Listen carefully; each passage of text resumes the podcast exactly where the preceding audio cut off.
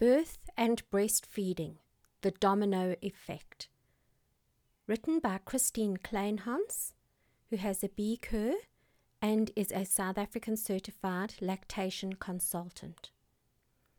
Most new mothers plan to breastfeed their babies, and according to the South African Demographic and Health Survey of 1998, approximately 88% of mothers initiated breastfeeding at birth. However, only 10% of babies were breastfed exclusively in the first three months of life, with less than 8% reaching the six month mark. This makes South Africa one of the countries with the lowest breastfeeding rates in the world. Increasingly, research is showing that the birth option a woman chooses and the way births are conducted influence breastfeeding. Many women don't realize this. In fact, many do not prepare for breastfeeding at all, assuming that it is something that will come naturally. Let's take a closer look at what this means in practice. Natural birth. Before examining the role of all the various interventions, it's important to recognize the important positive contribution that a good natural birth makes to breastfeeding. Birth is a complex process that is extremely sensitive to outside influences, of which the fundamentals are still poorly understood. In her book Gentle Birth, Gentle Mothering, Dr. Sarah Buckley describes the hormonal orchestra accompanying undisturbed birth and how these hormones not only support the birth process, but also suffuse the brains of a new mother and her baby catalyzing profound neurological changes. These changes give the new mother the personal empowerment, physical strength, and an intuitive sense of what her baby needs. It also kickstarts breastfeeding and breast milk production. Two of the labor hormones that may specifically influence breastfeeding are oxytocin and beta endorphin. Oxytocin, the hormone of love. In labor, oxytocin is released in pulses by the posterior pituitary gland in the brain, and it is reckoned to be the prime mediator of rhythmic contractions. Oxytocin is also produced by the baby's pituitary gland as well as by the placenta and membranes. After birth, skin to skin contact and the baby's movements at the breast also stimulates oxytocin release. Maternal blood oxytocin levels peak at one hour after birth and then subside. Brain levels stay high for much longer, where it is involved in switching on maternal instinctive behavior. Newborn babies have elevated oxytocin levels for at least four days after birth. Oxytocin is then also excreted while breastfeeding and causes the milk ducts to contract and excrete breast milk. Another role that oxytocin plays is in the olfactory system, which plays an important role in the establishing of mothering behavior. One study found that monkeys who delivered by caesarean section rejected their babies unless these babies were swabbed by secretions from the mother's vagina. Newborn babies use their sense of smell to find and latch to the breast. An elective caesarean section where the mother does not go through labor at all, or even in induction of labor, where synthetic oxytocin is administered at a steady dose instead of pulses, will have some influence on maternal and newborn oxytocin levels after birth. The true effect of this on bonding and breastfeeding is not known. However, one can speculate that it might play at least some role in why so many mothers seem to lack the confidence and persistence needed to persevere until breastfeeding is established. Beta endorphin, the hormone of pleasure and transcendence. This naturally occurring opiate is excreted by the posterior pituitary gland under conditions of stress and pain. During labor, this hormone provides pain relief for women. In the hours after birth, Beta endorphin rewards and reinforces mother baby interactions, including physical contact and breastfeeding, and contributes to feelings of pleasure and ecstasy for both. One study found higher levels of beta endorphin four days postpartum in the breast milk of mothers who gave normal birth compared to caesarean birth. This may help the newborn baby to adapt to the stressful environment outside the womb. Higher stress levels in babies may contribute to breastfeeding and latching difficulties. The influence of birth interventions on breastfeeding. Disturbing birth. There's a difference between normal vaginal deliveries, as they are routinely done in most hospital setups, and natural undisturbed birth.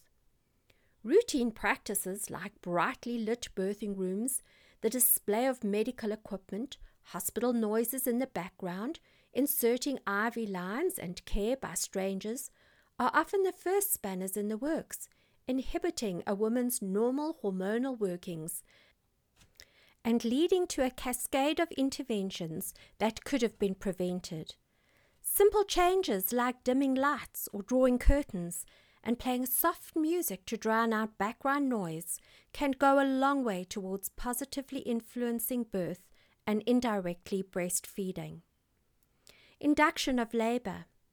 First time mothers have twice the likelihood of ending up with a caesarean section after induction of labour compared to natural onset of labour.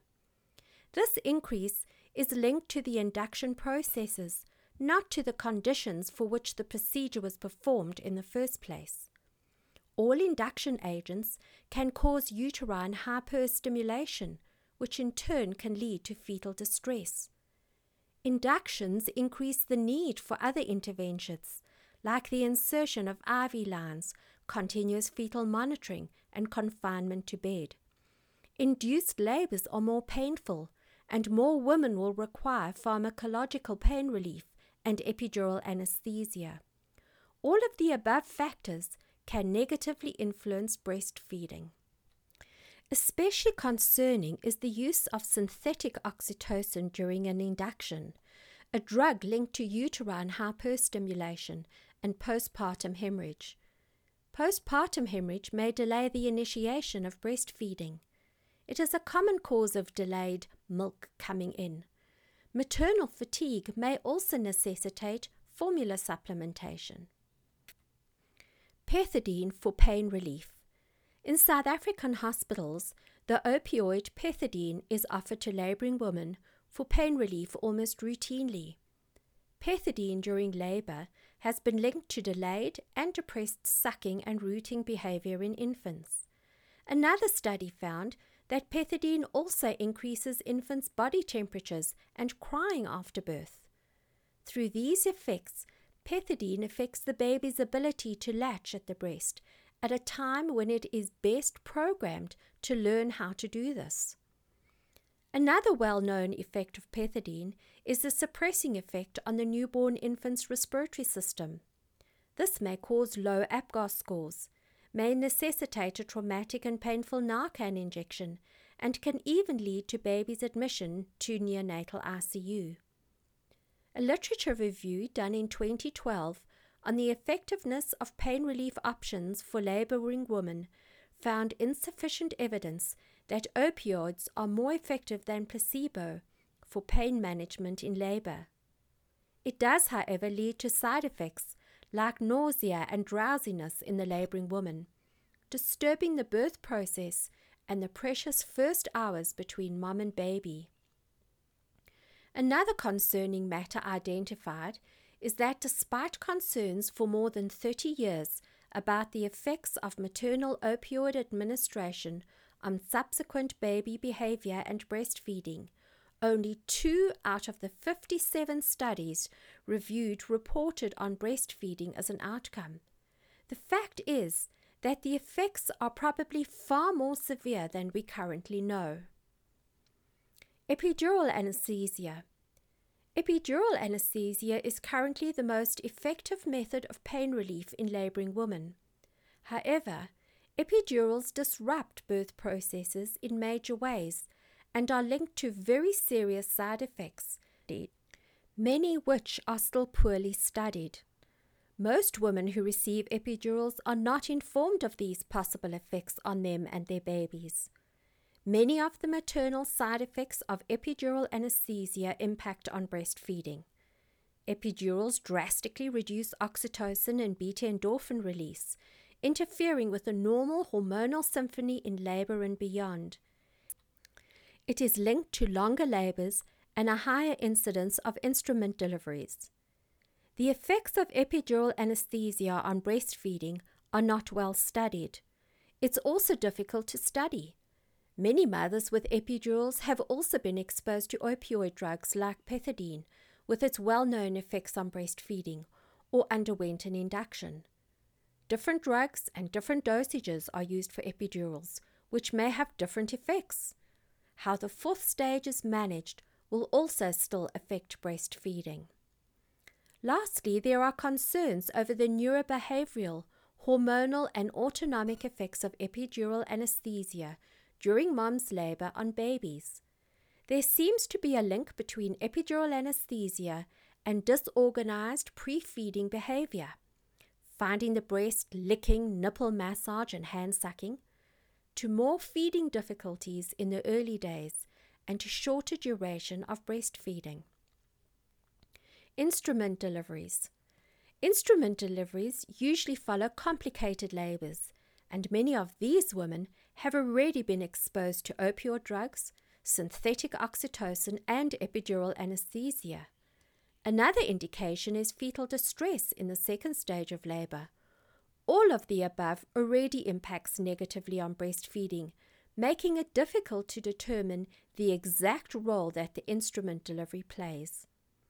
Instrument deliveries have been linked to short term risks for baby, like bruising, facial injuries, displacement of the skull bones, and cephalhematoma. In more serious cases, facial nerve and muscle damage and intracranial hemorrhage will most certainly seriously affect breastfeeding.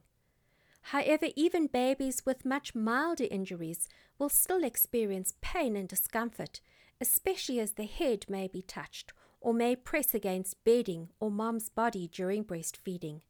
And of course, there's the increased risk of jaundice with cephalhematoma, linked to separation between mom and baby and to sleepy babies, further impacting on breastfeeding. These little ones will need extra care and attention. Caesarean section.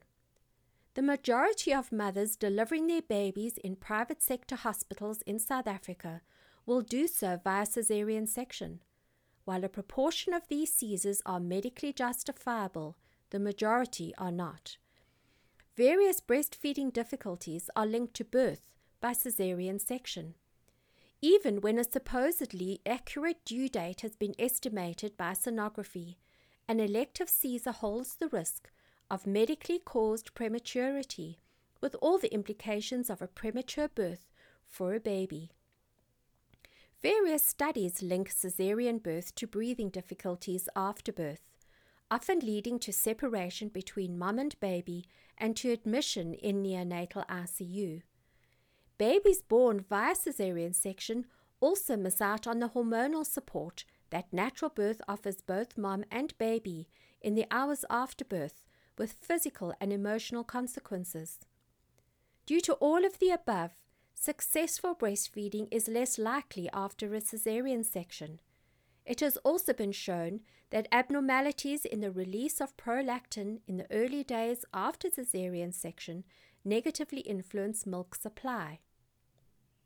There is hope it's important to know that no matter how bad the start, from the very first moment after birth, we have the power to make a difference. Most babies hampered by difficult birth experiences will still be able to successfully breastfeed with perseverance from the mother, continuous skin to skin contact, and good breastfeeding support.